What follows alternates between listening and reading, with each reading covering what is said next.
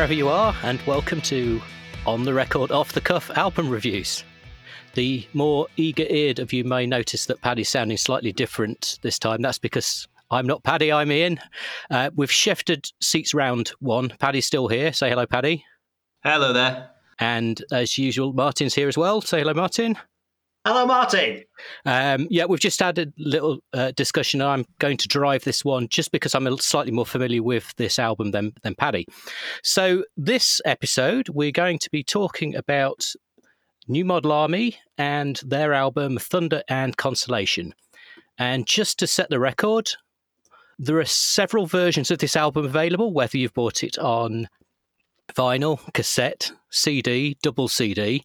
So just in terms of reference, we're going to do the single CD version, which is the uh, 15 track version. So if you're playing along at home, that's the version you want to be listening to. Uh, so I'll just do the usual facts and figures. So this was New Model Army's uh, Martin Shuckett. This is a fourth album. Yeah, I, I, I, think it's safe to say fourth album. Yeah, there's it, it always gets a little bit confusing when you've got bands starting out as independent bands, what classes as a uh, official release and what have you. And of course, there's been retrospective releases of things that weren't albums, where, uh, but uh, but are kind of backdated. But this album is probably their best-selling album of all time and certainly is the one which many of the songs that people will know and love from New Model Army come from. So, without any further ado, let's kick off with the first track I Love the World. Martin, do you want to dig into this one? Um, what always excited me about New Model Army is they, they would do things that, that you weren't expecting and starting an album with bass, like a really dirty, that really dirty bass sound, and then building it up. And this was the first album they really had any uh, keyboards of any renown, and they used quite well throughout the throughout the album. This is probably the uh, the best example of it. Quite ethereal, spooky keyboards running throughout this particular song. It's an it was weird. Even though it starts the album, whenever they play live, they always seem to end with this song, which is quite quite uh, interesting thing to do. Start an album with it, but end your gigs with it. Um, it's a um, nice uh, upbeat song to yeah. to finish a, a live show with. But like I say, from from beginning of the album to end of set is quite an interesting uh, movement of the song. I think it works as as as, as an album as an album opener, and it's it's full of a positivity that people I don't think expected Justin Sullivan, as he was now officially called himself after years of being Slade the Leveller, uh, would come out with. Uh, you know, and I don't think he's somebody who gets enough credit as a as a as a lyricist He's written lines that have made me cry my eyes out. He's written lines that make me laugh. He's written music. I've always said music should make you want to laugh, cry, the F word, or fight. Yeah, and New Model Army do all this on this album for me, uh, and so it's an album that I can go back to time and time again. I'll go back to the vast majority of their albums because they're so well created. But yeah, great album opener. Uh, excellent, Paddy. Cool. Yeah. Uh, very good opening tune for an album. I, as Martin mentioned, I, I, I didn't have as much to compare to because I'm not as into the back catalogue of, of New Model Army as Ian mentioned. I'm more of a singles guy, and listening to this album's been a lot of fun. Though I'm sort of, I did I did um and about should we wait, should we wait, give myself more time, but now let's do it. It's nice to have a, a perhaps a, a, fresh a fresh approach where you're not necessarily comparing to other things that they've done. So um, that's kind of a cool thing, I guess. In in the small number of listens compared to other albums that I know a lot better that I've had of this album, this is the one that's grown on me the most. Uh, whether that's just because I, I, can never start halfway through to, to listen to tracks when reviewing it, I've always got to go all the way every time. So subsequently, if I've run out of time, I've always listened to this one at least at least once every single time. But yeah, uh, somewhat of a grower. I love the like I say the bass murmur. I wasn't c- comparing that to other songs particularly, but that sort of bass murmur and build, as you said, was really really good.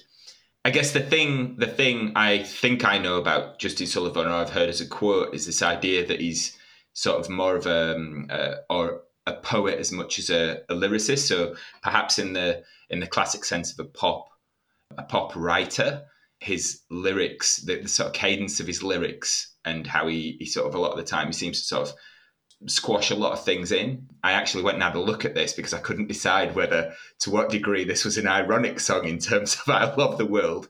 Because immediately, even somebody uh, who hasn't got as much experience as me figured, well, hang on, Justin Sullivan's never struck me as a person who loves the world because he always seems to be angry uh, a lot of the time. So that that was an, an interesting thing. But like you say, this irrespective of that, that gives a genuine sort of uh, upward vibe, which perhaps doesn't carry through on on the whole album.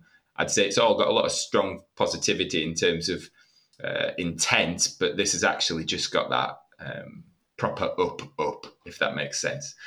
Great opener, really enjoyed it, and as I say, of all the songs on the album, this is probably the one that's grown on me the most. Started as an yeah, yeah, okay, and grown on me the most. So I love the world. yeah, I've not much more to, to add to all that. Uh, that really, I think it's worth just picking up. Uh, Martin, you mentioned the bass and starting on the bass. One of the signature things about New Model Army is they've always been bass led, or the bass has always mm. been very yeah. very prominent, and there's there's no lead guitar heroics uh, anywhere. Um, and on this album, obviously for the first time, we start to introduce another instrument that that does things that lead guitar is often often seen to do.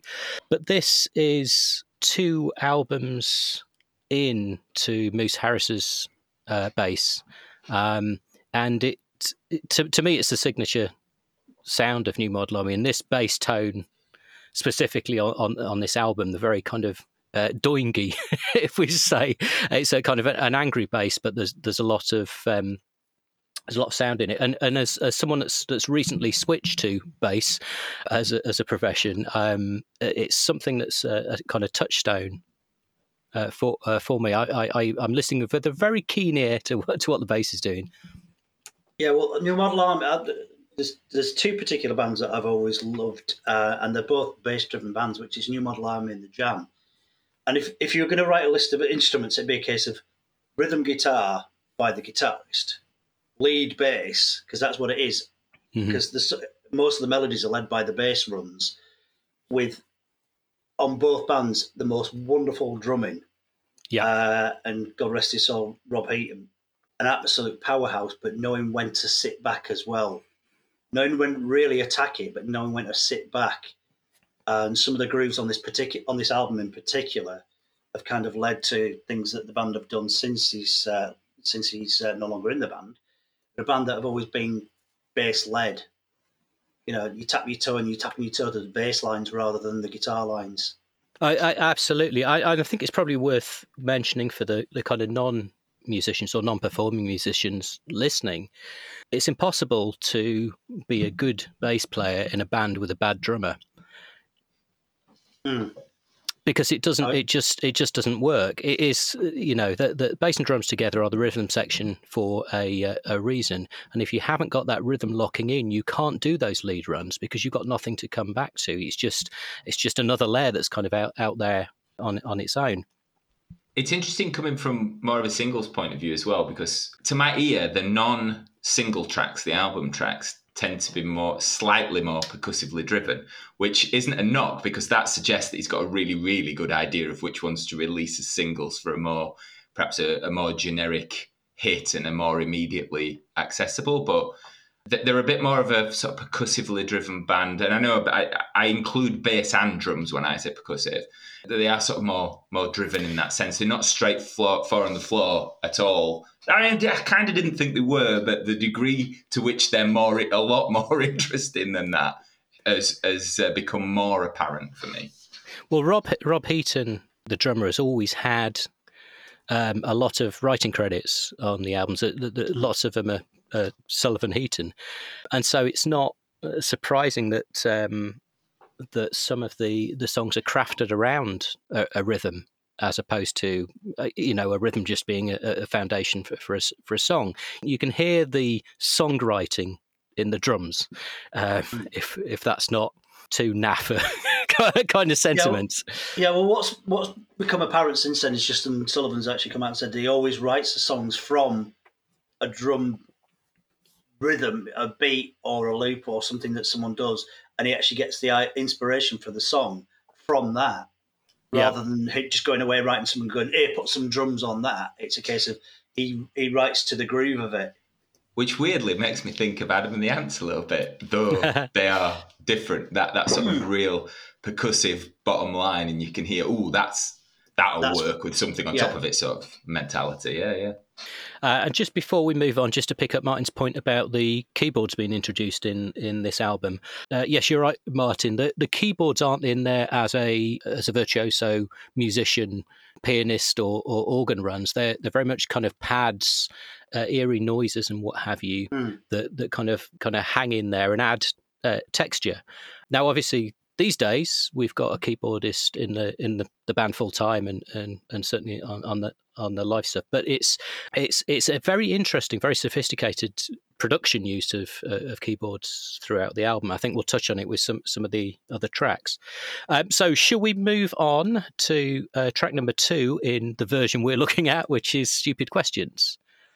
Well, this this is this is one I'd heard and jumped up and down to in a seedy club at the top bottom of Chapel Hill many years ago. um, Stupid Questions for me is just a more uh, straight pop song, but what a pop song! Very straightforward, very in your face. I think it's one of many good examples of his ability to hit that vein as opposed to how would I put it? Somebody who's kind of perhaps a little more of a I don't know at their core this idea of somebody who's speaking speaking with the conscious, speaking for the people. I don't know protest singer is perhaps where I'm going a little bit. Whilst this is you know stupid questions, yeah, all right. There's an aspect of that, but I like that. I like the fact that it feels that he can step away to such a degree to write some pure hooky pop, which for me, I'm happy to be argued with. It, this song is one of those yeah, uh, I'll use the word now. It's a bit of a banger. um, you'll get no argument from me about the uh, the poppiness. It, it, I mean, it is classic pop structuring. It's it's fantastic, uh, right down to the use of the guitar riff between parts and those uh, the kind of turnarounds, and then the the coda at the end. Yeah, and it's and it's a you know what three and a half minute song or there thereabouts. It's you know it, it's not a um, it's not it's not an epic. Well, this to me was the first time that you really got to hear Justin's uh, kind of passion for Tamla Motown. Because if you actually listen to this song, you, you, get the vibe. Justin is a massive fan of Tamla Motown, right? And this song, when you strip it down, strip down the, if you take away that that, should we say, the edginess, the the anger part of it, you know, the and strip it away to its bare essentials. You can you can imagine like an all girl band singing it, you know, with the ah, yeah, you know, it's got beautiful melodies in it. I mean, the lyrics, some of them are quite visceral in a pop song that was a big, you know, was a, a, nice big pop hit for New Model Army, which I was really, really chuffed about. You know, there weren't one of, you know, some bands you don't want them to have hits because you don't want to lose them. I wanted them to get more people to hear them because the songs were so wonderful. You know, they're a band that, you know, the first time I saw them was a, I think it was the 14th of October 1985. First time I saw them as a paying customer, and that changed my life forever. And to actually see them progress that little bit and have that that bit of pop sensibility, it was like, yeah, I want to see them on top of the pops because I mean, being on top of the pops with the previous album, done a track live, but you want to see them on top of the pops because you want to go, that's one of my bands, that's one of my yeah. bands, and you feel rightly proud of them. And they exist in their own world. You know, that you know they'll do the same set at a goth festival, a metal festival, a punk festival, an indie festival, and a folk festival, and they'll do the same set because they're none of those things. They are New Model Army. It's a bit like Motorhead. They're not a heavy metal band. They're not a punk rock band. They're, they're rock. They were a rock and roll band. Mm-hmm. New Model Army exists in their own little sphere, but they were, you know, when I heard this song, I was like, pop music by New Model Army, wonderful. But some of the lyrics, you know, kill with the best of you, smile remains so sweet. When people come to eat me alive, I like to see their teeth. Yeah. And yeah, if you really want, I can name the name, be the angel of death that children get. It's like, what the heck? This is a this is a top of the pop single that yeah. people are hearing. But it's a bit like some of the Ramones stuff. You can hear it just as and let it pass you by and just hear it for the great melodies it's got. Or you can hear it and actually hear what's being said uh, and read it and just appreciate. he's a very much a storyteller song because um, the other thing apart from Tamla Motown is he's a massive Bruce Springsteen fan. Is is Justin and storytelling rock songs is what Bruce was known for, and you know particularly in his earlier period. Nebraska being probably the perfect example of that. Hearing that wonderful pop hook with great lyrics, it was like it was really exciting, and I just felt a sense of pride at a band that I loved being able to do this. That sentiment actually brings us on very nicely to the to the next track, two two five, which um, is probably fighting for position as my favourite New Model Army song ever, actually across, across everything. One of, yeah. Definitely. It's quite a good song, yeah, yeah. Oh, it's, yeah. it's fantastic. I, yeah, I love yeah. it. It's. I, I, remember actually, I was I uh, did a, interview on some goth radio show several years ago, and this was the track I, I chose for the for them to, to, to play as, as a request. Absolutely love it. But as Martin says, this is story songwriting at its at its very best. It is, you know, a, a vignette, uh, a scene that that you can absolutely see from the description. You know, in the uh, in the lyrics, it's mm. perfectly told. It gets across not just the what's happening, but who's there, what they feel about things, what their frustrations are. It's in, it's incredibly well put together for a very short, ostensibly poppy punk song. mm. um, I abs- absolutely love this track. It's philosophy. Uh, it's velocity. I nearly said it's philosophy. It's velocity, and that's the the sort of consistency uh, and the drive of it. Again, lyric wise, I don't look as hard. It's more, as I always say, it's more about the music for me, if I'm honest. But I, I love that that hard, fast sort of swing that it's got. We were talking earlier about um, synths coming in, um, and again, the the fact that it's not. It's almost as if some. I, this is again. This sounds a bit dodgy, but I mean it with absolutely no ill intent. It's almost as if somebody sort of. Oh look, here's a Yamaha.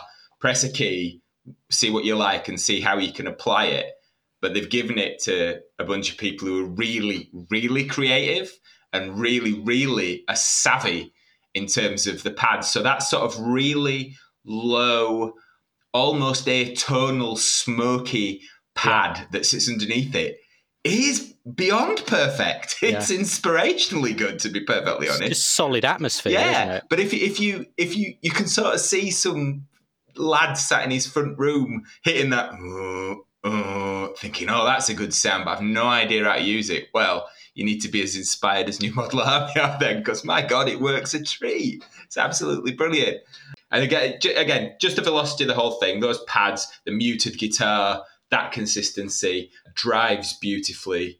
Fantastic track, fantastic track. Again, this is one that I think the more I listen to it will grow on me more and more. So I can see why you picked it, Ian. Uh, yeah, and it's uh, just to um, since Martin got there before me in the last song to pick out a couple of uh, choice lyrics. Bearing in mind this was this was written and recorded in or recorded in 1989. The the line "This golden age of communication means everyone talks at the same time" could not be more relevant to to today. I mean, it's descriptive of of essentially the last you know five years, maybe maybe a little longer in macro. Um, incredibly astute as well. Mm. Scare, uh, almost scary. Well, yeah, the, the, the specificity well, of it in a way. It kind of, you know, it, it, speaks to someone that's actually observing what's happening in the world and commenting on it, rather than a, a, a you know, a slightly more visceral, visceral route one, unfocused anger. This is someone that's that's kind of analysed what the issues mm. are and actually has uh, some thoughtful things to say about it. My memory of this song, uh, particularly the live version, because it, it, starts, uh, for those of you who haven't, it starts with a really quite slow, uh, like coda from the song. Mm-hmm. And live, they always used to that, and then it became a case of vamos, and then you just hear that dr- snare drum snap, and it was just non-stop from there through to the end and it was almost at the end you felt like they were dropping down the like literally throwing the instruments down because the way it ends it's like Phew. but uh, as you said the, the, the lyrics um, there, there, there are bands that I, I mentioned it earlier on and I'll keep mentioning it who people, if you want to know how to write really well observed lyrics, just pick up a lyric book from any New Model Army album and just read them and go, oh, right, it doesn't have to be verse, chorus, verse, chorus, verse, chorus. It can be a story that's set to a melody. And this is just so eloquently done. And you get that it's almost like that someone's ready to explode, but he never does because he lets the music do that. And the lyrics on this are some of my favourite lyrics of all time. As Ian's pointed out, you know, the, the start of my favourite, if you like, verse from this particular song, because they're not verses; they're just parts of a story. Yeah, and it's you know it's very much an observation from start to finish. And as the saying goes, the, the more things change, the more they stay the same. You know, all these years later, and it could have been written yesterday. That shows how classic it is. Uh, absolutely, um, and it's it's one of those songs where I would swear I've seen a pop video for this song, but I haven't. It's just the the imagery is so is so yeah. vivid. I've you know um, created a pop video yeah. in my, my own brain over over the years, uh, which is probably what I see when I listen to the track. Mm. Okay, so let's move on to the next track, uh, Inheritance, which is interesting given the comments we had earlier about uh, writing to a drum loop. Um, I mean, this is here we are. Well, you know, um, uh, uh, uh, dare I say it? Actually, the, the nearest touchstone I actually have to this is some kind of uh, uh hip hop, really, because you've got you've got a drum loop, you've got some very stark uh, kind of stabs of repetitive instruments every now and again. You even got some hype man in the background echoing the ends of lines and things like that. Um, yeah, I never thought that. You got the Chuck D element. Yeah, yeah. And, um, do we think that's do we think that's a drum loop?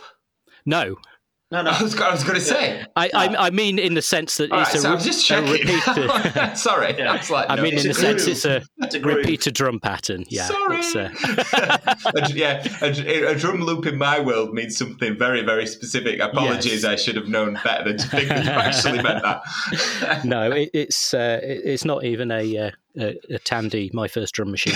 It's. Uh, it's uh, it's, it's very, very, much very, much a drum kit powerhouse. very much the powerhouse. Of I was quite taken aback by this, by its sort of I'll say its strangeness. I mean, it's not like the absolute most original song of all time, but it there, there is something quite unique about it in terms of the the drum part and sort of sticking, you know, sort of sticking predominantly to a tom led sound and that sort of the sort of stumbly. It's not even a shuffle. It sounds like a sort of a stumbly sort of drum motif and and using that as a constant in in an otherwise very very bare song.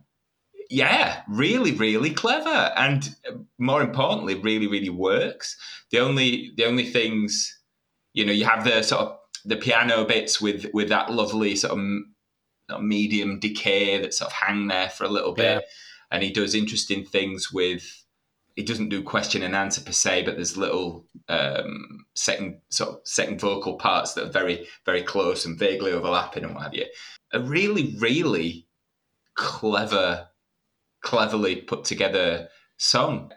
I wasn't surprised. I was just like, wow, this this is as I say, having listened to this, the amount of creativity that's there on album tracks over and above singles that I'd heard in the fa- in the past is really really impressive. I, I think it's it's one of those. Um, if you look to kind of um, folk music, not necessarily just uh, British or, or, Western folk music, but around the world, there's a lot of very rhythmic, driven community singing, which is uh, about stamping feet and clapping and and and uh, and chanting. And it, it, you know, there's, there's, some there's some parallels uh, there, as we know. You know, Justin's not um, exactly un, unscholarly when it comes to understanding uh, various forms of, of music. But it's, uh, you know, on an album, ostensibly a, a, kind of, you know, punk rock, punk pop rock album, um, it, it, it does stick out somewhat. There, there aren't many bands that would attempt a song like this, um, I'm pretty sure. Well, this particular song, when I've listened to it again, the closest the, the, the they've come to it since is the Between Dog and Wolf album. Mm. where they experimented with just nothing, just doing building up from a drum loop. But how they did it much more successfully here is there's a better structure insofar as, if you like, there is a chorus. Whereas between Dog and Wolf, every song seems to build and build and build and then just drop back down. Mhm. This has a very definite, and it's and it's so sparsely done. Just little bits of guitar, little bits of bass, little bits of keyboard, little bits of echo on the vocal that just let it hang. But ultimately, like you say, it's just it's it's pretty much drums all the way in, and you know this was one of the, the, the songs I learned to drum along to when I Mm. first started drumming. I I I had Inflammable Material, the first Clash album, this and Vengeance, and a pair of headphones and a pair of sticks. And that's what I, I just drummed along as best I could. I could never do it as well as Rob Heaton, God bless him. But it was an inspiration. And, and when I went to see the band for the first time, I got taken backstage by Jules. She saw me stood there by myself. And the band were absolutely lovely. Moose gave me a plectrum and says, Be a bass player. Then Rob went, Nah, here's some sticks, be a drummer. Justin Sullivan just looked at me with those piercing eyes of him, going, Be yourself. and that's all he said to me. That's the only words he's ever said to me. I've been in the same room as him many times, but it's somebody I've always found quite not scary, but you know, he's somebody I admire that much. I don't want to break that fourth wall of you know talking Yeah. to him. And you know, I've spoken to the rest of the band, you know, like and you get on really well with them. But um, he's somebody I've given space to when I've seen him at events and stuff. But this is a song that when I think of Rob, this is the one that straight away I always think of because it's it is it isn't a standard four four rhythm because he was capable of so much more.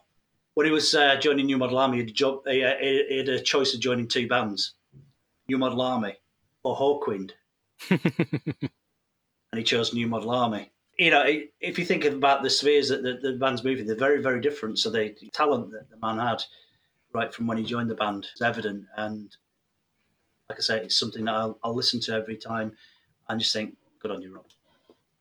Right, shall we move on to the next track, Green and Grey? So, all three of us are dwellers in West Yorkshire, and this song is, to me, it's pretty much the anthem for, for the Yeah, area. absolutely, I mean, I mean, if, there can't be many people of our ilk in and around this area that, that this song doesn't doesn't uh, resonate with, and it's also one of those that must reach beyond this because I've I've seen New Model Army gig all over the all over the place, and everyone knows every single lyric to, to this song Mm. in the like and sings along to it. So it obviously re- resonates far and wide. But there is something very very special about the lyrics here when you can actually picture the landscape when you you kind of live work uh, in and, and around these kind of West Yorkshire northern industrial cities and spend time yomping around the the, uh, the moors overlooking them. Uh, do you want to uh, say something about this one, Paddy? Yeah, well put all that. I couldn't agree more. And I've th- prior to thinking about this song in the context of this podcast, I have thought that when I've listened to this song, which is one in the past I've listened to as it with, with it being on um, singles compilation I had. Yeah, I, and I just I just would again give another nod to the creativity on this album because you've got an up pop song followed by sort of a, a unique minimalist you could say poetic oddity, and then straight into what's probably the nearest thing to classic rock that they land with. And I just think, again, to be applauded. I, I as I'll always go on about forever, my favourite artist is about as eclectic as you get. But this is really so for me to see other artists do it is is a very very good thing. And and this you know sort of classic example. That intro is so nice. You move from it's funny. I'm now completely bloody contradicting myself and possibly us generally, but you, you, you you then get to the point where you've actually got some pro keyboard synth. But it sounds like it's not an experimentation that turned out well. It's like right, this is this needs to be big. This is what I want. I want some sort of uh, simmering, steady, growing uplift keyboards and, and then a few tinkly bits of guitar. And the, the beginning actually reminds me of the beginning of Brothers in Arms, which I'm sure is punch me in the face if No, I even yeah. A song No, I I- love. absolutely, I, I, yeah. I absolutely love that song. And you know Paddy, take me off to you for that. Yeah, no. sorry, uh, yeah, I was, I was just going to say that the, the, actually starting with the uh, the sound effect, the the weather, the thunder and lightning. Now, oftentimes when you have something like that on a rock album, it's very much it goes, oh, here's the sound effect. This, and it might be it might be the the, the synth holding everything together in the middle, but something about this sounds to me like there's a thunderstorm while I'm recording the song. It doesn't sound like a sound effect that's there you know, for, for imagery. It just sounds so natural uh, as it comes in, and and it could be something to do with that the synth pinning, uh, you know, kind of uh, gluing that together with the uh, with that guitar arpeggio as it starts. It's simple. It's stripped back. It's got space. It's got breathing in it. It's got humanity in it, and this is a song that I've cried buckets to many times, particularly twice. Uh, one time I was on a bus and I remember my family who wasn't speaking to us anymore was sat in front of me. And I tapped him on the shoulder and he blanked me. And there's a lyric in this, you know, um, towards the end of it, and it just made me think of that. And you know, it kind of broke my heart. And every time I hear it, I think of that event. And the other time is a much more beautiful and, and poignant thing. I was actually on my way to see New Model Army at the Holmfirth Picturedrome. Mm-hmm. And as I'm coming down the hill towards Holmfirth, the valleys of green and grey were just laid out in front of me. And I was going to see my favourite band. and it was a beautiful sunny evening. I'm like, does life get any better than this? I'm with my favourite person on the planet, going to see my favourite band and seeing this beautiful countryside that, that, that, that it's written about pretty much. Life don't get much better than that. And it, it's something that people don't appreciate that bands can do. You know, that if they're well known for being angry and angsty and punk rocky and this, that, and the other, listen to this. And Ed Alleyne-Johnson, whoa, you know, um, just it's a, not an overcomplicated part that he's playing, but it just if you pull, pardon the obvious pun, it pulls at the heartstrings because it's just got that sadness in the in, in the chord structure of it. It's just like Brothers in Arms does. Yeah, yeah. So, yeah. When you mention Ed Alleyne-Johnson, the, the, the the first bit of fiddle playing that comes in is absolutely beautiful because it, it I think it's in the it, it's in the verses and it almost blends with the synth perfectly. There is a yeah. part where you can't quite tell, and they're both there. You can't tell where the the fiddle is ending and the synth is starting, and that is that is gorgeous. Going back to what Ian said as well, I'd just like to like from somebody who's listened to this in a bit more detail, and again, he's not as heavily into New Model Army. This this idea again, absolutely no pun intended. This sort of sincerity and purity idea. When I look at somebody like Justin Sullivan, and I, I think of things like a, a poetic approach to lyricism and the idea of a protest singer and all that kind of thing. And also the quality of his voice. There is a very, very, very earth. If it was a visual thing, it'd be like earth colors and earth tones to his voice.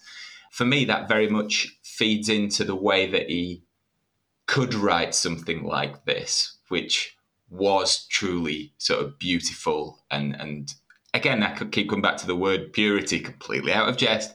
It, it, it all seems to add up in my sort of over romantic side of whichever lobe is firing those particular synapses. That sort of makes sense in some kind of vaguely spiritual algorithm.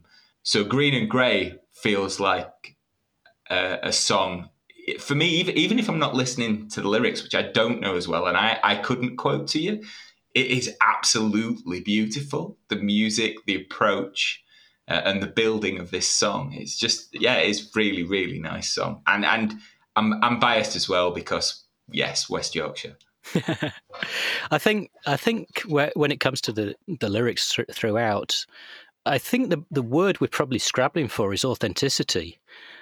None of the, the, the kind of characters, or if it's first person, or, or the kind of views ever expressed ever sound there for any other reason than because there's a truth behind them. The you know the stories seem like very real stories about very real people. The places seem very real. Not in a kind of romanticized travel writer kind of way, but in a, a kind of lived experience. And I think that's what's very powerful about about the the, the lyrics and, and why I think sometimes Justin Sullivan might be seen as as being a kind of you know austere or not particularly um, uh, humor humored kind of kind of person. Although there's a lot of very dark humor and and and, uh, and, and humor throughout the, the lyrics. It's just because there's, there's that kind of truth, should we say, with it with a with a small T to, to the whole thing. You never there's never a lyric in there. You go, no, that's been jammed in to make something rhyme or to make something fit.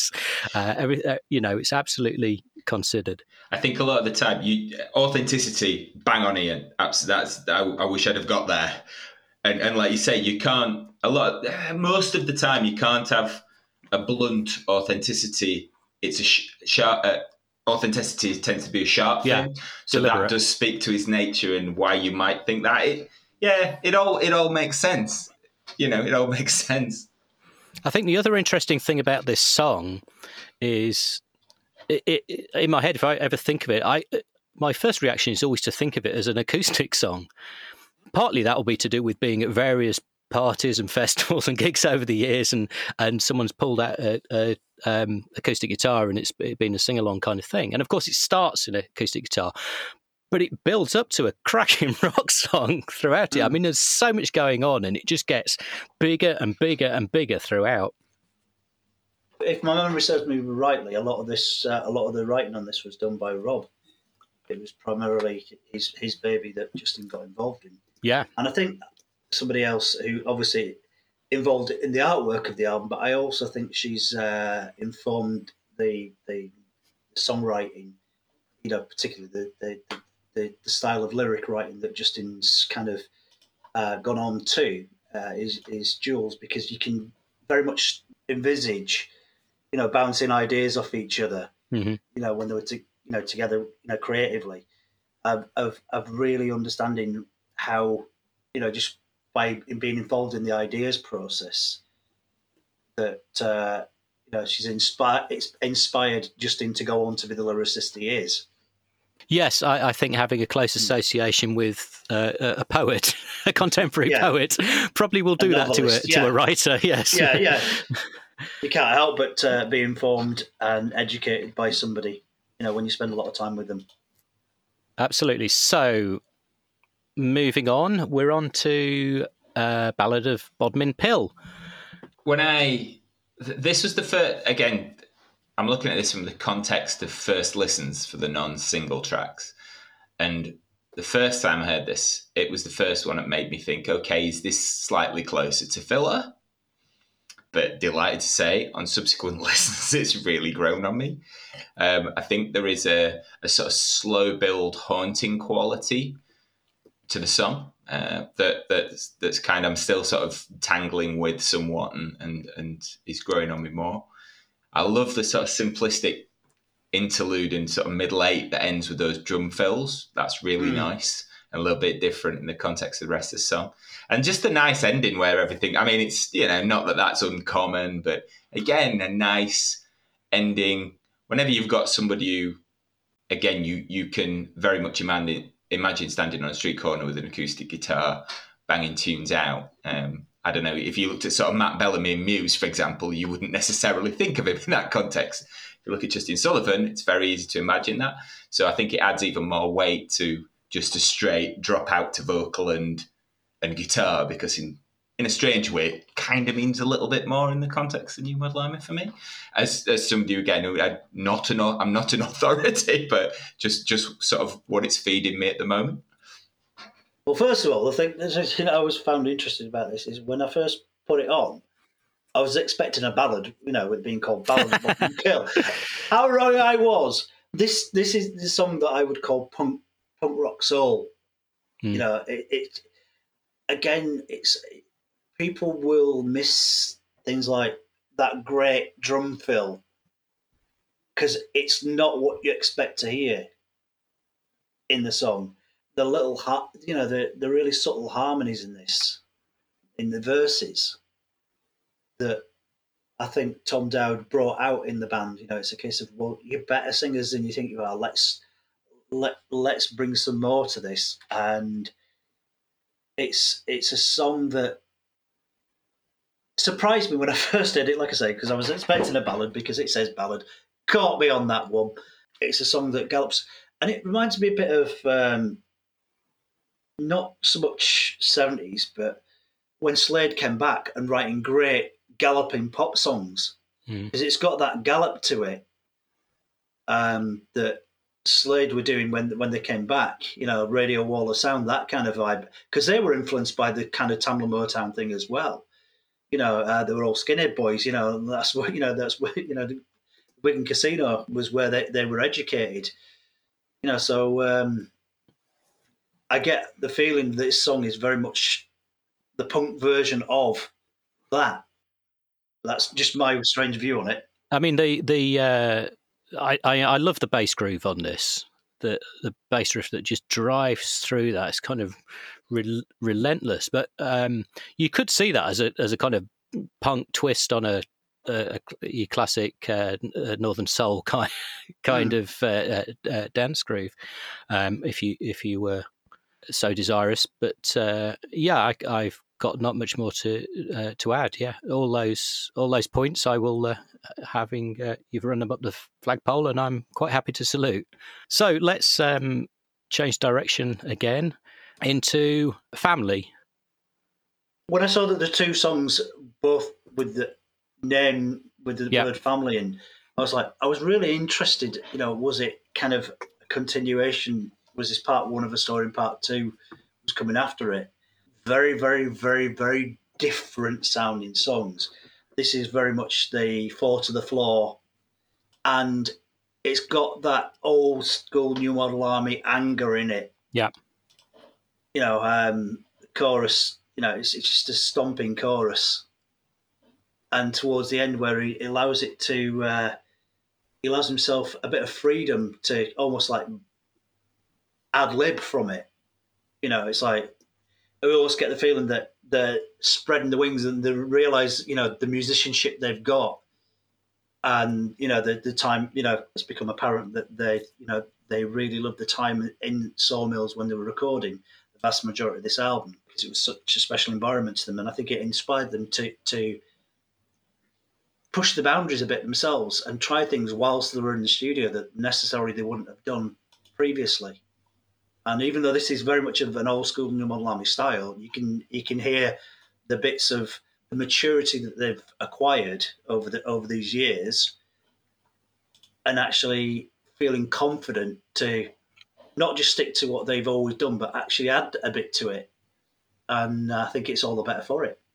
Yeah, I, I I see what you're saying. I could very much imagine hearing this alongside Vengeance in that kind of era, but this is significantly more polished and uh, Mm. and uh, accomplished and uh, uh, more ma- mature. But yes, I, I, I see what you're saying. The, co- the continuity is is very much there. Even as even as a relative novice, I was thinking this has aspects of earlier NMA, uh, New Model Army. With I was thinking better than them, to be honest. Also, there's a I don't know the little guitar riff that that's that's spinning around at the beginning makes me think of also quite a few lighter modern pop punk bands that that I listen to. Uh, and again, got to remember this was back in '89, I suppose, but that feel was definitely there. Um, you said about the choruses, Martin. When you hit when it, when you get to hitting snares on the beat, that's a really nice driving lift, and again a great mechanic to to employ uh, to lift a chorus. Hmm. I feel a bit as if I'm being a bit sort of uh, what would be the word?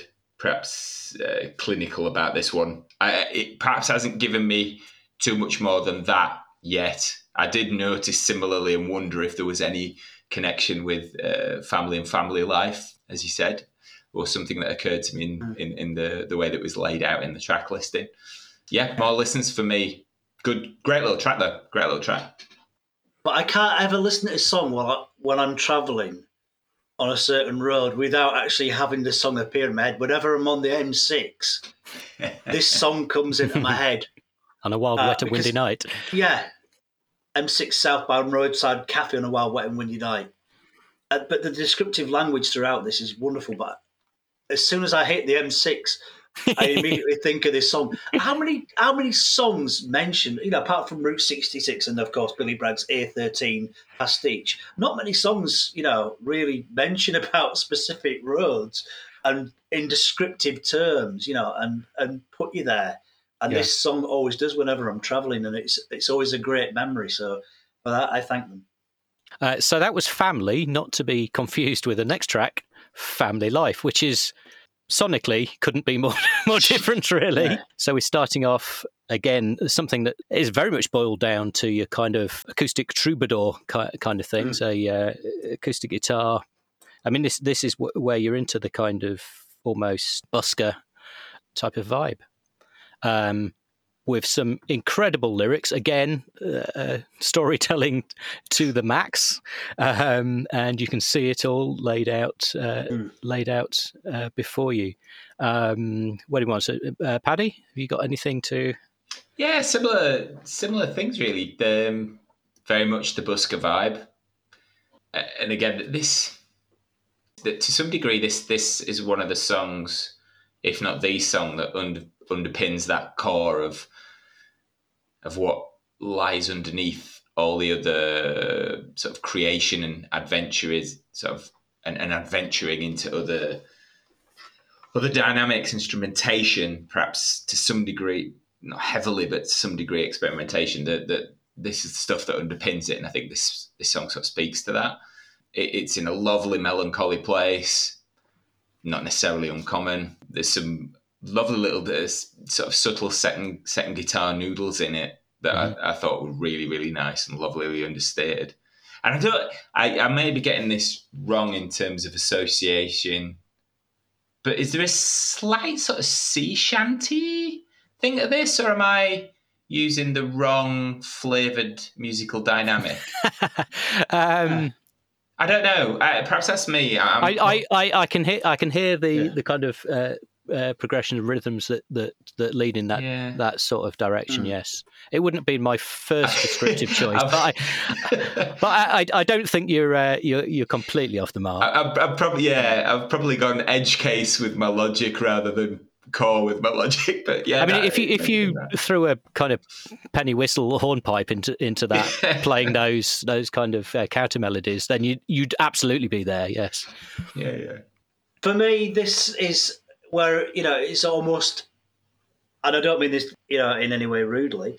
Whereas inheritance, that's your song, Rob. This is my song. You know, this is this is where I get to shine. This is you know this is guitar. It's it's really simple song.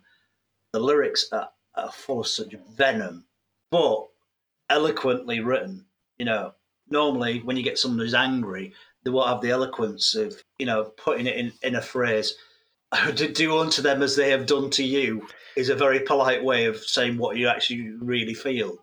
Um, Well, yeah, and actually, the, the, the line before that, because that's Yeah. where it breaks. It, it's it, it's sung very melodically, and but that line before, um, well, if I, could have my way, I'd, I'd uh, line them line them up. up against walls. That's absolutely spat out. Yeah. that it's and it's a, a nice kind of turnaround on on the uh, on the melody.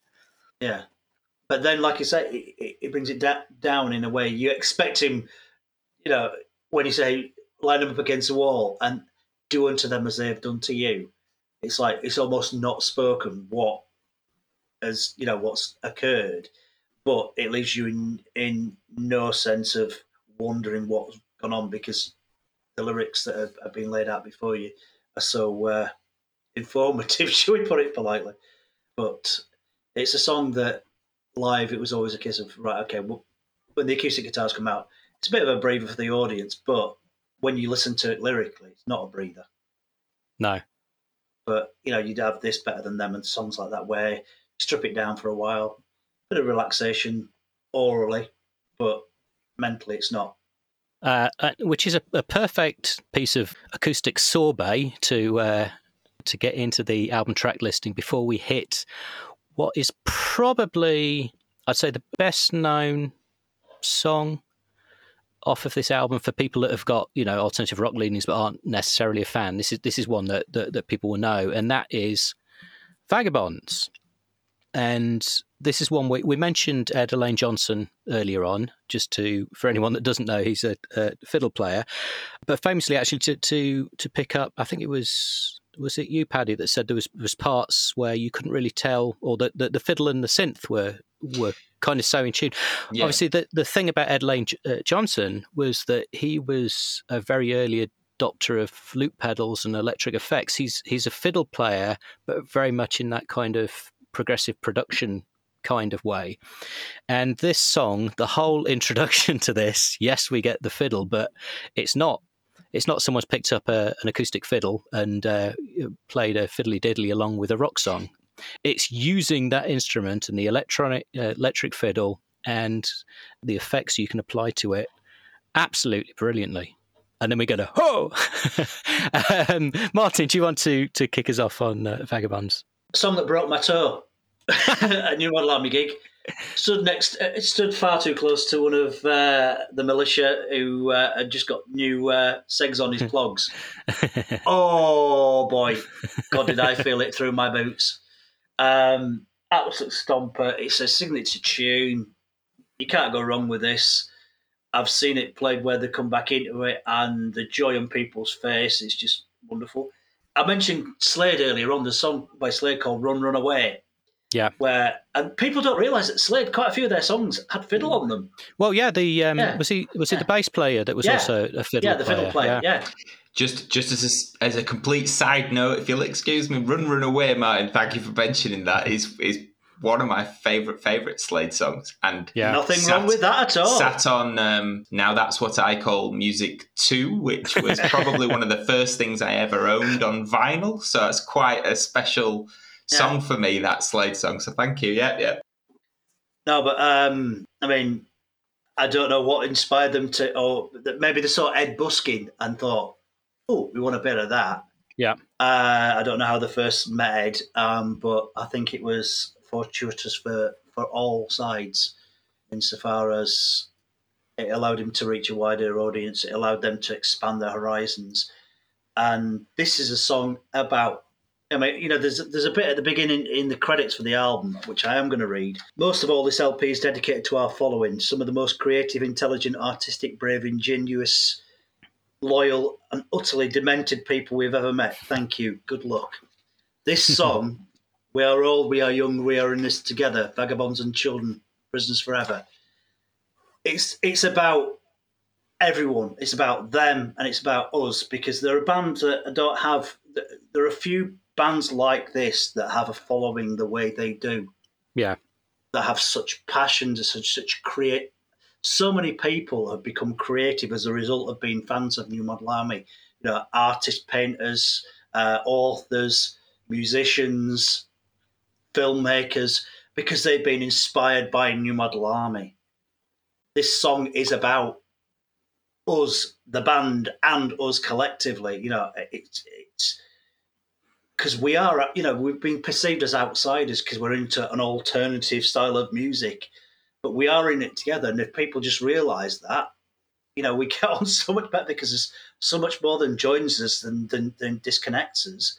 And this song to me has always been a really joyous thing from that first, like you say, that that fiddle away, it builds up and it builds up and it builds up, and you get the feet stomping on the live version and the funniest thing is when they didn't have the fiddle player and the crowd would sing the fiddle parts. and they got Ed, uh, the, the thing that makes me laugh is they got Ed back to do a gig. And the crowd was still singing it. It just didn't went, he's here. you know, but the crowd just, you know, wanted, you know, they were part of it, you know, because they always have been. You know, the word family used on the previous songs is very much how New Model Army's fan base has been. You know, they got the gigs and the band would look after you know, the bags and stuff like that, make sure they were looked after, make sure they had a floor to sleep on. And not a lot of bands would do that, you know. So to have that passion for your fan base and to write a song which is basically about all of that is wonderful. I, I, absolutely. I mean, the whole album actually is is about family, community, grouping together or looking out for each other. You know, those those kind of themes are dotted throughout the al- album.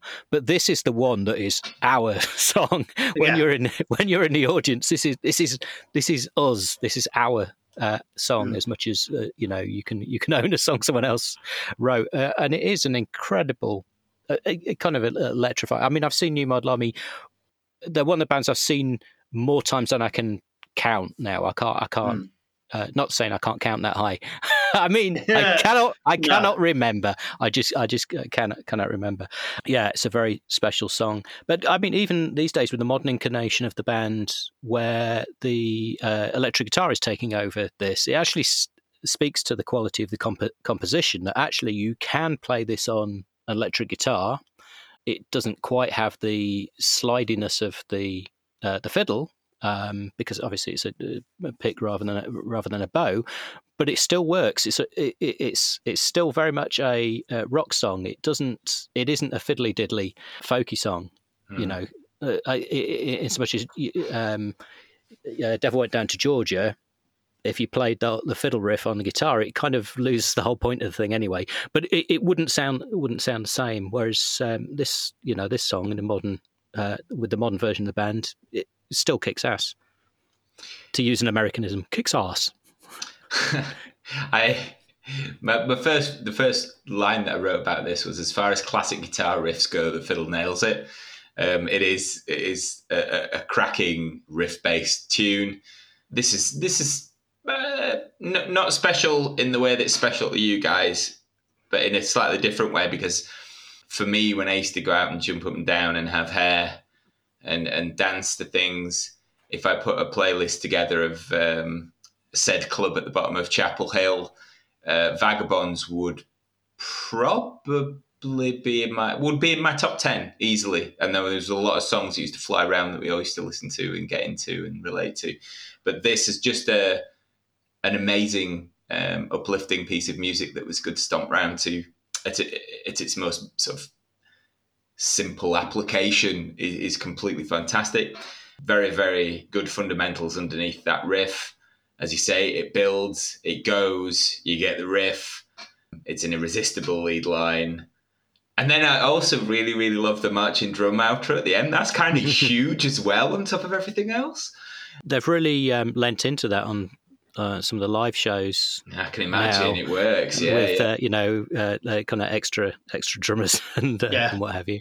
So um, in in my proportionately appropriate way that this means quite a lot to me, it does because it would be certainly in, in my top ten tunes, standing there with Temple of Love, Head Like a Hole, Wish, and that kind of ilk. This this would be in that sort of top ten of tunes used to dance to an alternative club style of thing let's park that there and um, uh, move on to the next vaguely automotive song 125 miles per hour um, which does sound to me like a speeding car. Um, yeah. i always get confused because the first time i actually heard this was on the house of dolls ep uh, from a fanzine they gave it to.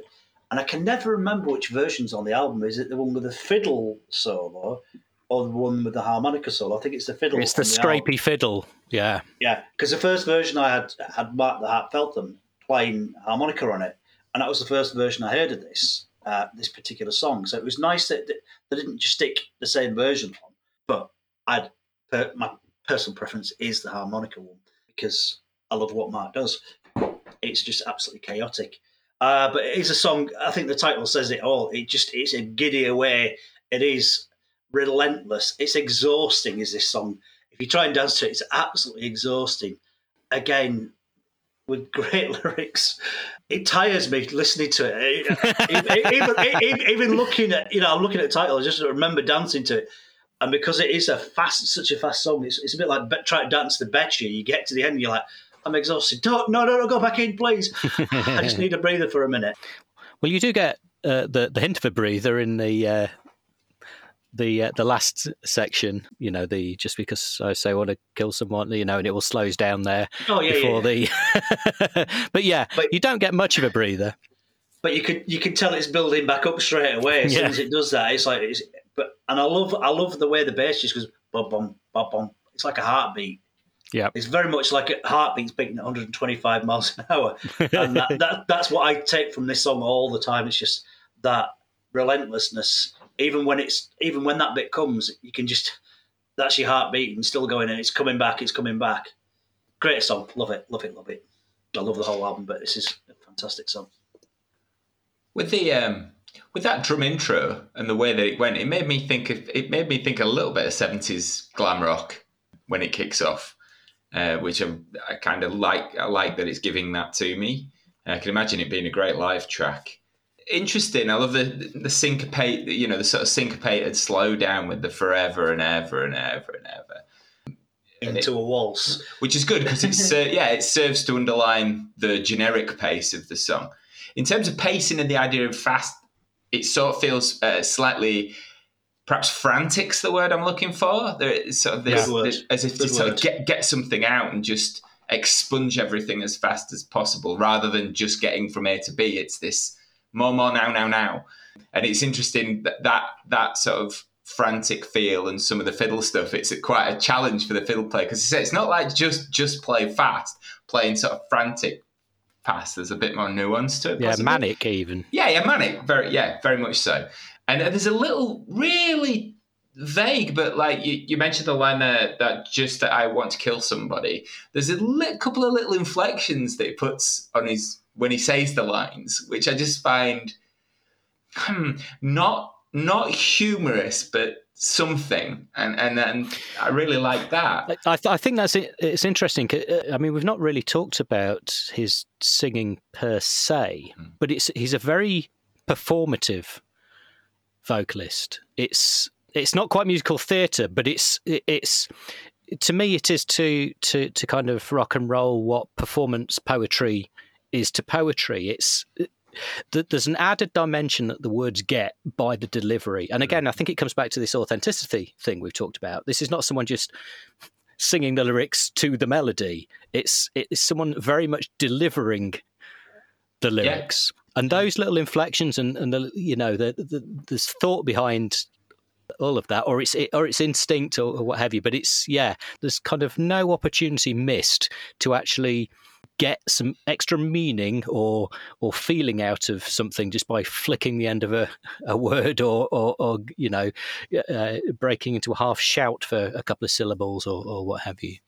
And what and, and the beauty of it is whatever whatever is thrown in never really feels out of place, which is clever when you're throwing in so many different things. Perhaps again another example being the sort of stumbling stumbling drum ending to this song. It's like, Yeah. oh well, it's it doesn't feel it feels absolutely right. It doesn't feel like, oh well, well this is an idea we'll have friend in a song, so we'll just shove this, you know, stumbly drum thing, just ad lib, go free time.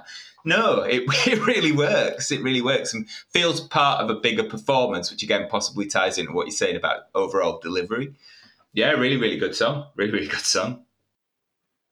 Uh, so, if we move on there to something very different in the guise of Archway Towers, which incredibly stripped down, very different sound, very different vibe. I, I can't really think. I mean, the closest I can get to is, is maybe the Cure at some of their starker moments, but you've got bass and vocal and some weird synth pads going on. Well, it's and guitar tapping. Yeah. well, I'd, I'd I'd say that's bass tapping.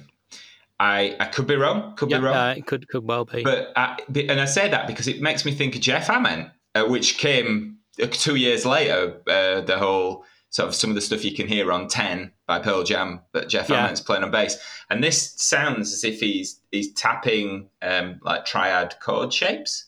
Mhm. Again, yeah, could be wrong, could be wrong, but it's interesting to hear what's potentially one of the grunge sounds in 1989. I don't, I don't know. But again, that might be my ear that's that's been pulled to it a little bit more. Like you say, another left turn away from some of the other flavors. Minimalist but interesting. Sounds vaguely experimental. Possibly, it's the kind of thing that perhaps could sit in a rock opera somewhere or a, a show. Actually, I'd, I'd go as far as to say. It, it, it all comes back to that peculiar sort of very fresh strings. What I think is bass tapping. It's it's a fascinating little uh, little sort of motif. Is that? Some kind of menace. Oh, the, yeah. in, the, Yeah, yeah. in in it all.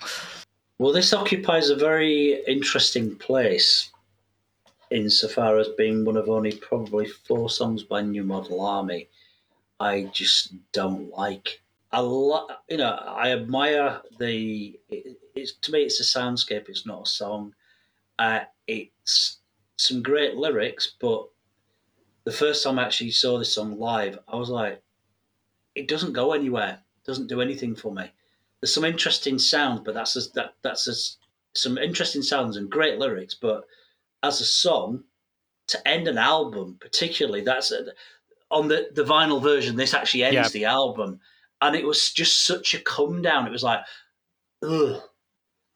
After you know some some great you know pop rock and you know and heart chest beating stuff to end it like that it just it i felt like i felt a bit robbed because i had to put it back on the beginning because i just thought it's so dark and festering and malevolent and my adult ears you know that hearing it 30 years on i can appreciate it more but it's one of those few songs that i will gladly just pass by I'll look at the lyrics more than I'll listen to the song because the lyrics are great. You know, it's it's it's really dark, it's nasty, it's malevolent. But to listen to it, it feels so out of place with everything else. And ending an album, there was nothing like this until a song called, uh, which shall I mention it? Uh, someone like Jesus. Um, that I was like, what's going on here? It's, it's, it's not it's not my it's not my new model army. You know, I respect the right they can do. You know, you know the the, the, the recording artist and I'm the pleb. But for me, from a listening experience to end on this particularly, it's like, huh? This is really quite somber and dark and not. It's like ambient goth poetry. That's what it felt like to me. It didn't feel like a song. It's just noises over nice, you know, nicely written and well intentioned lyrics. It's uh, it's an interesting take, and I can, I can see where you're coming from. I would I would agree with all of what you're saying in terms of what the what the track actually is, but f- for for balance, to be very BBC about this, um, I absolutely love everything you hate about it, I love. I, I yeah. love about that. I love the downturn. This is, you know, this is Empire Strikes Back's ending. um, it's. I like the downturn. I like the min- minimalist. I, I, was always a bit, big fan, having dabbled a bit myself, but I was always a fan of performance poetry, and you often got a lot of of that, which had some kind of, you know, rudimentary musical backing. I just love it for the for the art of of, of the thing. Um, and it still has that visceral connection. It still makes yeah. me feel something yeah. and it, it, it, conjures up uh, emotion. So I can, I can absolutely understand why you're not keen on it. And that's, it's probably some of those.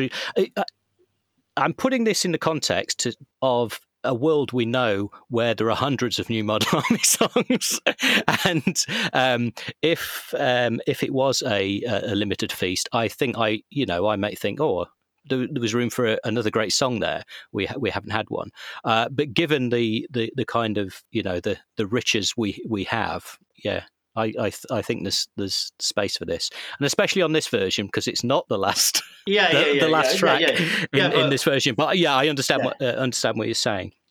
It, it felt so unsung like, and yeah, I, I I mean, one of my favorite albums of all time is "Songs for Drella" by Lou Reed and John Cale, and a lot that is stripped down performance poetry set to mm-hmm. sometimes ambient noise.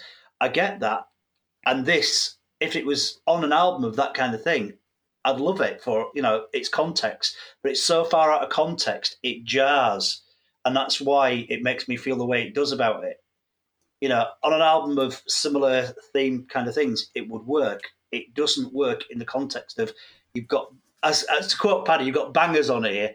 You've got you know, you got you you got stuff on here, and then it, and then it ends like that. It's like not flaccid, you know, because it's not. It's visceral, but out of context for me. And knowing what other songs would have been written and recorded at that time, an odd choice to end the vinyl on. But luckily, we've got the 15 track CD, and shall I? You know, we've got to lead the charge forward. Hey. Very, oh dear, oh dear, oh so dear. going doing your own segues now. Yes, into into the charge, which yes, again, couldn't be more more different from the uh, the previous track. Uh, Paddy, do you want to uh, talk about the charge? I have not tons to say about this. I do, I do like again yet another combo, if you like. You've got piano and then sort of piano and military drums almost. So again, you got that Yeah, very kind of martial rhythms. Yeah. Yeah, which I kind of quite like. Um, something else a bit different after the very different previous track. So you can't, yeah, you can't fault the sort of eclectic, eclectic approach there at all. Yeah, not not too much to say. I like the way that it pivots off two things. You've got like that really sort of syncopated guitar sections and how they drop to like a then a little sort of hung arpeggio six six note thing, and it sort of balances off each other. But uh, this uh, this one hasn't landed as deep as most of the other stuff with me yet. Possibly where it is is in in the listing might speak to that subliminally. I don't know. So uh, more time with this one for me, I think. yeah. I mean, I, I, um, as Martin was talking about on the previous track, this is one of the tracks that's been written at the same same time, um, and and we get it on on this version. 'Cause Was it was it an EP? Yeah, it, it was the White Coat EP was actually That's right. released Yeah. before the album. It was kind of the bridge between Ghost of Cain and Thunder and Consolation. So it was written slightly earlier, but you know they were on such a rich vein of form. I mean, they're a band. I was talking to a friend of mine last night. There's not many bands that you could buy an album of B sides and go, God, these were B sides. Are these people mad? you know, B sides and abandoned tracks. Like, you're crazy to relegate these to B sides, but you know, a bit like the Stuffies and bands that we grew up listening, like the Jam. The B side was important as the A side, and the Smiths, whether or not you like them, they they took care in all their music. It was a case of you buying it for the record. You didn't buy it and just stick a remix or a live track always on the B side. You'd make it a listening experience that people would be proud to own and flip Yeah. it over and get another pick. My life changed forever when I was nine years old. And while I was on holiday, I bought a record called Our Friends Electric. I played it until I'd all, almost worn the groove out, then turned it over and heard a song called We Are So Fragile. And I had a similar experience with songs like, you know, Friends, Beat My Guest by early, you know, by Adam and the Ants. You'd hear these B sides and you'd be like, oh my God. And for a band to be so prolific and write so many great songs, and, you know, this is from the, the, the White Coats EP. I'll say what I think about this song. I, it's a song I always, always, always, always get excited to hear. I love particularly the bridge bit because, you know, the, Yep. the verses build up a little bit. You know, there's a bit more instrumentation on each verse. When it gets to the bridge and the, the harmonies in that, you really can appreciate how much they've moved on from early songs, which I, you know, love just as much. But the instrumentation and allowing the, the voices to be used as instruments a lot more, you know, having that confidence to do it. Like you said, Paddy, it's got that militaristic, because, you know, the lyrics about the Charge of Light Brigade, you know, in, or rather inspired by that. Well, as, as metaphor, yeah. yeah, yeah. And a bit like another uh, drummer we've talked about many times in these in these uh, uh, podcasts, which is Martin Gilks. Rob Heaton uh, was somebody who made me want to be a drummer because he excited me, and he didn't do the normal four four. Let's just do this. He would do things that were interesting, and this is a, another example of that.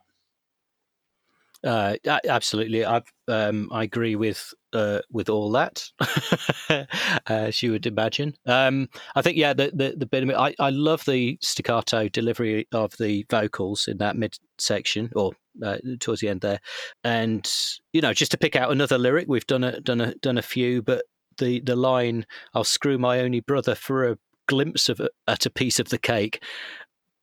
Fantastic lyric, but also Mm. the delivery on that, the dickada, dickada, dickada, dickada. It's a, it's um, someone very a glimpse at the piece of the cake. Just had that extra Mm. hat on a hat, uh, Yeah. as we sort of say in this comedy is how desperate we are. Yeah. uh, and a great live track. It's uh, yeah, certainly gets everyone uh, bouncing up and down. So where have we got to? Um, Chinese whispers. Chinese whispers. Yes. And again, this I mean, this sounds very, very different from from the start of it. Uh, Paddy, what's your take on this? So yeah, I rather like this. This makes me think. This sounds eighties to me at the beginning. That saturated drum thing and Yeah. that repetitive taka taka taka. It, it sounds like a I don't know a, a faster a faster beat for what's that song by George Harrison? Got my mind set on you, but played Oh faster. yeah, Um, yeah. with bits of Sonic Boom Boy. Yeah, let's. I won't- I won't overdo it, but yeah, Bless again, God bless them. Yay! yeah. I just yeah. Again, yet another uh, yet another sound using one of the more basic component parts. It's, it's fantastic.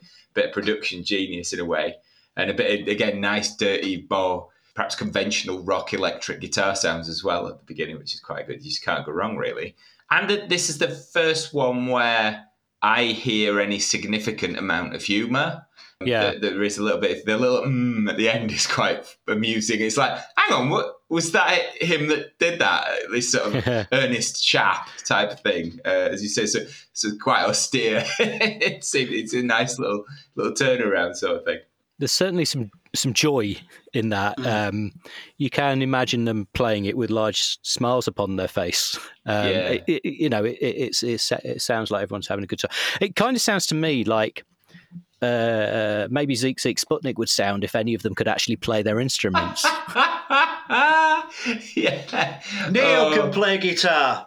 Well, yeah. I, I would, Yeah, I would, that's as a as far as guitarist. I would agree with that. well, uh, yeah, flaunt it has to happen at some point, but we'll leave that till then. Um, and the other thing was just an interesting. It sounds like a there's a wa- again. It might be me going the same way as I did with my sea shanties and something that only appears to my uh, personal broken ear. But at the end, uh, the sort of mix up of the the guitar and I think there's a little bit of piano-y keys going on. It almost sounds like a sort of Wild West bar thing. Yeah, the, no, Yeah. yeah, yeah. And, and, I- and I really like that because it's yet another audio colour that I hadn't heard hitherto, and we're like 15, nearly 15 songs in. It's like, it's crazy. Really, really good. It's a song that won't surprise you to know that I love it because, a- again, it's it's drum driven. You could take out all the instruments and just have the vocals and the drums, and it'd still be as effective for me. yeah. But what's really good is the bits of instrumentation that are in there are subtle. Like you say, that piano bit, and it, you can ta- you can almost get the feeling that they're smiling while they're doing it because it's Yeah. like almost like chopsticksy kind of piano. You know, it's it's not any great level. You know, it's not like grade nine piano. It's just like ding ding ding ding, two fingers. But this song, it, it's it's just got so much joy in it. And the first time I heard it, you know, on the White Coats EP, I was like, oh, it's got this and the charge on it. You're not going to go wrong. Um, so to hear it, you know, when they released the CD and put it on, I'm like, I love this band because once you hear the album as you had it, you can carry on and just keep enjoying it and just thinking, you know what, how, how lucky we are to have this band. I think that's an interesting point about um, you know taking the instruments off and you st- you're still having a, a song. I think I think that's probably some of what I was trying to clumsily claw my way towards a, a couple of um, uh, tracks ago when I was talking about the um, the performance in the in the vocals. There's nowhere for vocals to hide in a track like this. Mm. Um, so you're either an incredible singer, not that Justin Sullivan's a bad singer, but you're either a phenomenal singer or there's something in your vocal and performance which is compelling that Mm. um, that can stand up on its own when you strip away all the supporting infrastructure of um, other melodic instruments and you know throughout this album in fact throughout all all of their albums um, it's kind of uh, proven that his his voice is something that's interesting to listen to But the, the thing I particularly, I'll, the bit that always makes me smile about this is, you know, towards the end where it drops down and goes, "That'll keep the little buggers going for a while." You can just you can just hear the you know almost the giggling in the voices and saying, Yeah. you know, it's a case of we're having fun doing this and it's a great song. You know, if you can hear the joy coming out of the song, and it and it gives you that joy, you know, you're to a winner. Yeah, abs- absolutely. And but still, you know, it's the lyrics are still they're, they're still not throwaway. They're still making No. making a point. There's there's still uh, uh, information to be uh, transmitted within the within the lyric. Um, so. I, mean, this is. I, I'm saying this every track now, and then to something completely different. Uh, we're into uh, "Nothing Touches." I can't get past the sort of omnipresence of his voice, the way they've recorded it. It sounds like they've recorded it really close to the mic. Yeah. And um, you know, I think with him, his delivery, his earthiness, all the all the things that make him up uh, make him up as a frontman who sings. Yeah, you'd have to have one song where the vocal was recorded in this way. But yeah, I, I can't. It it almost transcends itself. It's just simple but big, big, big, established, perhaps uh, gentle, back to basics, belt and braces, singer songwriter tropes. But the way they've recorded his voice just sets this off for me. I think if we can kind of hark back to previous episodes, when we talked about the uh, Alanis album, we did discuss in the vocal recording the amount of mouth noise and breathing and what have you that's left in. The kind of thing that in a modern pop song gets polished completely out. We pretend that our modern pop singers never breathe and they, you know, they ju- they just bang out everything bang on tune all the way through. This because it's obviously it's close, it's recorded close up on what I assume's a condenser mic. It's got all that that noise. It's got the the breath, which leads to a you know, uh, I think adds to that kind of visceral delivery of the the lyric. There's nothing fake or false about it. It's you know, here's some things I want to communicate, and I'm doing it right right now. Again, with that that kind of you know uh, sense of uh, authenticity and truth. This was a B side of uh, stupid questions. Crazy, crazy. And you know, there was another track uh, written around the same time, "Prison." These tracks are B sides, and I think the, the the value of a true artist is you don't write singles, you don't write album tracks, you don't write B sides. You write the best songs you can write, and I think the best artists will always do that, and you can tell the sincerity and passion that runs through it. And passion isn't always anger. Sometimes it's it can be really quite soft and enveloping. And this song to me, it's, it's almost like he's got you in his arms and singing it to you individually because yeah. it's so. It's a bit uh, Depeche Mode song, somebody, and you know that was re- it was recorded. Martin Gore refused to have anybody in the studio. Recorded it completely naked, one mic, and it came out as almost like a stream of consciousness. And it, this song, it just has that kind of ethereal beauty. Again, you play this to someone, go, "Who's that?" and they go, "I haven't got a clue." That's New Model Army. That's not them that do vengeance and vagabonds and all that stuff, all angry stuff. Is it? They do so much more. Please take this as the start of your education. Like I say, as it as it develops as as a track, we start to get some more of those uh, keyboards or synth sounds popping in and just adding a bit of that atmosphere and some little. It's, I mean, it, you could almost imagine it um, living on a Pink Floyd album in some of their mm. darker mm. moments except on Pink Floyd, it, it would get to the end and then it would go on for another eight minutes with more and more instruments added and get louder and turn. So it, you know, it wouldn't end yeah. uh, like like that. But it's it's of that kind of um, caliber, I I think. Yeah, very much a kind of comfortably numb, wish you were here kind of. It's wistful. It's it's it's it's really quite a simple song. You know, there's no you know, great changes to it for me. But I think it's what benefits it. There's a spellbinding nature to it as a tune. Mm-hmm. Yeah, it, very. It's glowing around the edges. Yeah, mm. it's like there's a song that they played um, when they did the um, webcast from Cologne a few weeks ago.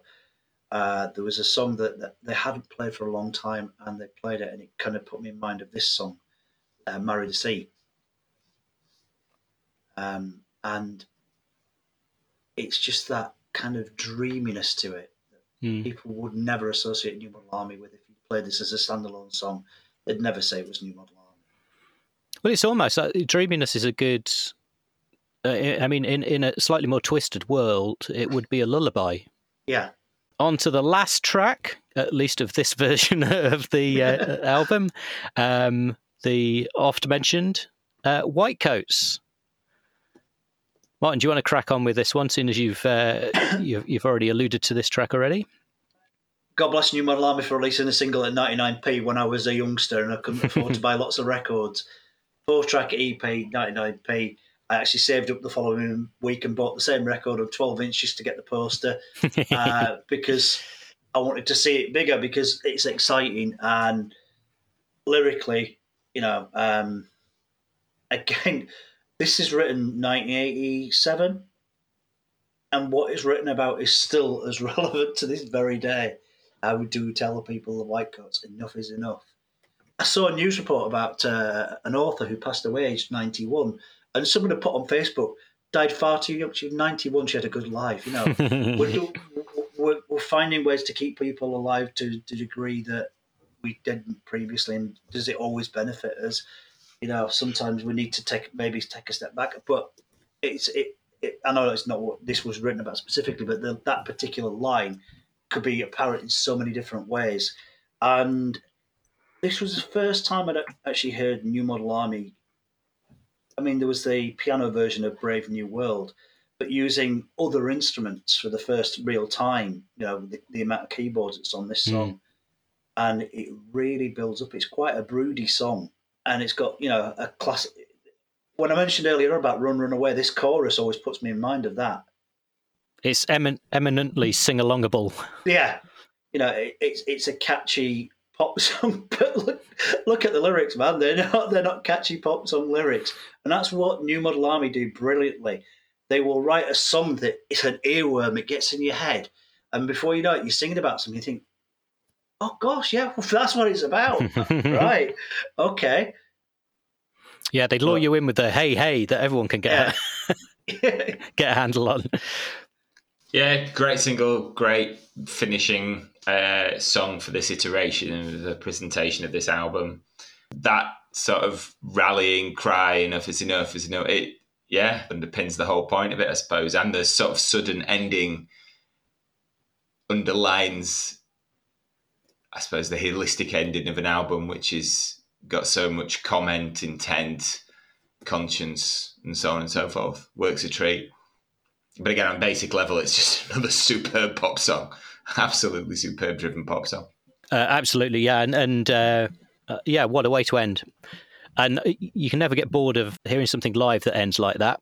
And uh, a great way to uh, to end the album, even though it's not ending the album, but it is ending the album. Yeah, I think this is a, I, yeah, I think this is I think this is the correct way to end this selection of songs, shall we say, that they being that the great people, you know, uh, if you if you're buying on a certain format, you're limited by you know time constraints of what you yeah. can put on things. So we're going to release a CD. CDs cost more. We're going to give you value for money, you know, and that's I don't think that's um, record company decision. That's very much a band decision. We want people to have value. If you're going to buy it in a different format, we want to have a reason for you to buy it, not just yeah. let's get three versions of the same in different sizes. It's a case of we're going to give you a reason to want to buy this as well. When I did, I was really, really, really happy. I was like, oh, there's a lot more songs on there, and uh, great songs, all of them, apart from one. but if if if someone says there's 15 songs, uh, 14 of which will stay for you for the rest of your life, and there's one that you'll always have this bizarre relationship with, you'll never forget it ever. Yeah, you'll there's take not, that. Not, there's, yeah, there's not many bands that you can do that. You'll, you'll have bands that have, have you know, the, the equation or killer no filler. Now there's there's albums by bands that we all know and love that you just go, yeah, I could skip that quite happily and move on. Obviously not for review set purposes, but uh, when you listen to it itself, you go, yeah, I'm bored by this, move it on. You lift the needle or press next on your CD player, whatever. This is not an album that you'd want to do that to. Definitely not. Yeah. No, and I think that that's why I was keen to do this particular published version mm. of the album because I think it, there's a certain completeness about it by by folding in that earlier EP, which is very much of this stage of of New Model Army. It's uh, just wrapped up nicely in a nice little parcel, which brings us on to the to the end of the podcast, which is wrapped up nicely with a nice little bow. I don't know whether we'll revisit New Model Army again. I mean, it's an embarrassment of riches. There's, there's so much to go, but then again, Yeah. there's so so many other albums to to, to look at. I'll definitely. I, I think it's this is going to prompt me to listen to a lot more. I'll be honest. Yeah. I, I, I was, like I say, not just the eclecticism. The, the, the other thing about it is the way that they do. I think a lot of bands, if they present an album, if, if if they present sort of some belt and braces style of punk and rock on the one hand, but then they can go to some somewhere that sounds like a song like Brothers in Arms, for example. You sort of like that's you might expect them to do that on one album and do all the songs like that and have a particular producer type of deal. It's like every other song's just, you know, yeah, all right, there's a handful spread out there like this. There's a handful that are very, very produced. There's a handful that sound like the first album. I just think that having so much difference in close proximity is confident. Daring's the wrong word because they can do it with aplomb. It's not that, but it, it's kind of conf- a confidence and self assuredness as songwriters and creators and deliverers of of uh, product that is is very very admirable and it um, encourages me to listen to more, especially as my absolute favourite um, New Model Army song is "Here Comes the War" anyway, which isn't even on this. So it's like, I, I, know, you know, I really, really do Yeah. do like what say- I've heard up to this point, but this deeper dive has been very beneficial. Ian, you can you can uh, correct me if I'm wrong on this, but wasn't this the uh, album tour where a certain uh, band called the Levellers were the tour support? I believe so. Yeah, New Model Army have always been a band that have always championed new, you know, good supports. That they're not the kind of band that would just allow any old band to support them. They would always get something that that they appreciated or they would find interesting, you know, rather than just a another, you know, to to to, to play with them. Yeah, absolutely. They always have a, a interesting uh, band in support. If they if they're uh, doing that and they're not they're not, not doing a three hour show, which Yes, uh, quite. Yes, No, which has been their want recently. But I, I did realise uh, um, I saw the uh, the postponed 40th anniversary shows. Like, not that last year, the year before, uh, been in, in Rock City, the 40th anniversary, and uh, during which we were saying, "Oh, what was that show at the cockpit?" That was the 20th anniversary. So I realised I've been to the the 30th, the 30th, and the 20th anniversary shows. But you know Um, what? They're a band that no way but forward go. You know, they, they, they don't rest on laurels and they don't they don't write to type. They will do what they feel is is the right thing for them. Absolutely, it's um, it's not a, um, a nostalgia trip when you go and see New Model Army. I mean, except for you know, um, conjuring up the the, the, energy of uh, of a thirty year younger man. um, Yeah. uh, it's you know, and and certain songs that, that have got that resonance down down the decades. Uh, personally, but yeah, it's still Yeah. I'm still liking the the new albums that are coming out. I've I like the new iteration of the band, the the, the kind of heavier rock kind of direction that they're into now. It's you know, And also, I suppose you could call them one of the archetypal cult bands, which is, I, I, I think, hitting that hitting that sweet spot. I mean, you know, I don't know what bands want. I, I can't. Some people go into music for one reason, some people another. Uh, you know, what what what is success? What's achievement? I always feel that being a cult band who are sort of unique, big fish in a smaller pond style of thing is actually a probably the best place to be for longevity and consequently because of the longevity the ability to develop and try new things and be have Yeah. it accepted so for me they they've hit a real sweet spot by being that sort of archetypal cult they band. did famously, obviously, push the size of their pond outwards by. I think that famous quote is, you know, most bands think that the world stops at the channel. We think that's where it starts. They have always toured extensively, not just the UK, I mean, uh, they've gone to, to America when they've let them. A famous no artistic mm.